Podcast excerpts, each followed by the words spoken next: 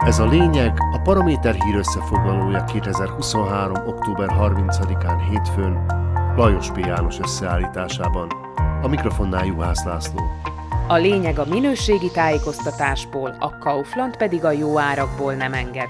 A lényeg támogatója a Kaufland. Erősen kezdte a hetet Robert Fico, hétfőn három-négy minisztériumot is meglátogatott, és mindenhol volt valami fontos bejelentése. A Szociális Ügyi Minisztériumban Erik Tomás miniszterrel közösen bejelentette, hogy jövőre biztosan lesz teljes 13. havi nyugdíj. Megegyeztünk, hogy jövőre az idei átlagnyugdíjnak megfelelő 13. nyugdíj lesz kifizetve, mondta Tomás. Vagyis, ha jól értjük szavait, akkor a nyugdíjasok nem saját havi nyugdíjuk összegének megfelelő 13. havi juttatást kapnak, hanem annyit, amennyi az országos átlag. Hogy miből szedik össze rá a szükséges több millió eurót, azt majd hamarosan meglátjuk, ha elkészül a jövő évi költségvetés. Készül a határzár, de a menekülteknél nagyobb biztonsági kockázatok is vannak Szlovákiában. A belügyminisztériumban megtudtuk, hogy Fico és frissen kinevezett belügyminisztere Matus Sutajestok megkísérli a lehetetlent, és szigorú határzárat vezet be a szlovák-magyar határ teljes szakaszán. Hétfőn este feltehetően egy jól megtervezett PR akció keretében Pozsonyban Fico is megnézi, hogy hogyan működik a határvédelem. Ha jó a tervezés, akkor néhány szíriai menekültet akár maga a kormányfő is letartóztathat.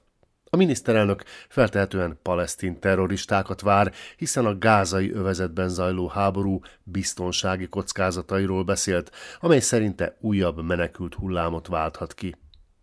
Érthető Fica részéről az aktivitás, hiszen a menekült válság a fő témája volt a választási kampányban. Azt borítékolni lehet, hogy a menekülteket nem tudja megállítani, legfeljebb azt tudja demonstrálni, hogy mindent megtesz a határ lezárása érdekében. Szlovákia lakosságának biztonságát azonban sokkal inkább garantálná azzal, ha folytatná a menekültek regisztrációját, ahogyan azt az előző kormány tette. A 650 kilométeres határt a jelenlegi állapotban nem lehet lezárni, az esetleg elfogott menekülteket pedig nem lehet visszatoloncolni Magyarországra, vagy legalábbis nem maradnak ott hosszú ideig. Olyan állapotokat pedig biztosan nem akar egyik ország sem kialakítani saját területén, mint amilyen a szerbiai horgoson uralkodik, ahol gyakorlatilag embercsempész bandák háborúznak egymással és a szerb rendőrséggel is. Fico és belügyminisztere azonban a határzár árnyékában sokkal súlyosabb dolgokról is beszéltek. A rendőrség belső inspekciójának vezetője Branislav Zurján lehet, aki Fico idejében a NAKA igazgatója volt. Zurján kitartott az azóta már elítélt Dusan Kovácsik speciális ügyész mellett is. Kinevezése magas rendőri funkcióba sokkal inkább veszélyezteti a lakosság biztonságát, mint a háború elől menekülő migránsok. A kormányfő meglátogatta az igazságügyi minisztériumot is, ahol megnyugtatta azokat a híveit, akik ellen még eljárás folyik korrupció miatt. Készül a büntető törvénykönyv módosítása, ami majd csökkenti a korrupció miatt kiszabott büntetési tételeket. Lehet azon vitatkozni, hogy 12 év korrupció esetén megfelelő büntetése, ha egy másik ügyben gyilkosság miatt csak 8 évet szabnak ki de az nem túl kóser, amikor az a kormányfő akarja enyhíteni a korrupció büntetését, akinek bizalmi embereit fenyegeti jogerős ítélet.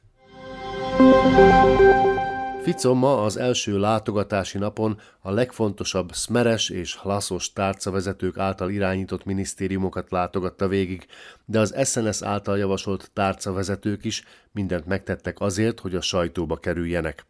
Martina Simkovicsová kulturális miniszterről megtudtuk, hogy sem levélírásban, sem pedig történelmi kérdésekben nem várhatunk tőle túl sokat. De valószínűleg ki sem derült volna, hogy a mélyen nemzeti beállítottságú miniszterasszony nem tudja, hogyan hívták Csehszlovákiát az 1918-as megalakulásakor, ha el nem dicsekszik a cseh minisztertársának írt botrányos levelével.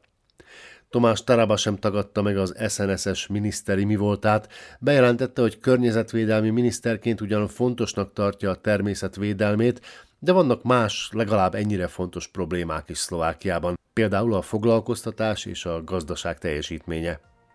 Ezek valóban fontos témák, de szólni kellene neki, hogy elsődlegesen más minisztériumok hatáskörébe tartoznak. Jó lenne, ha a környezetvédelmi miniszter mégiscsak a környezetvédelmét tartaná legfontosabb feladatának. Ez volt a lényeg 2023. október 30-án Lajos P. János összeállításában. Kommentált hírösszefoglalóval legközelebb holnap este jelentkezünk a Paraméteren, addig hallgassák podcastjainkat a Paramédia rovatban, illetve a Spotify, az Apple Podcasts, a Google Podcasts és a Podbean platformjain.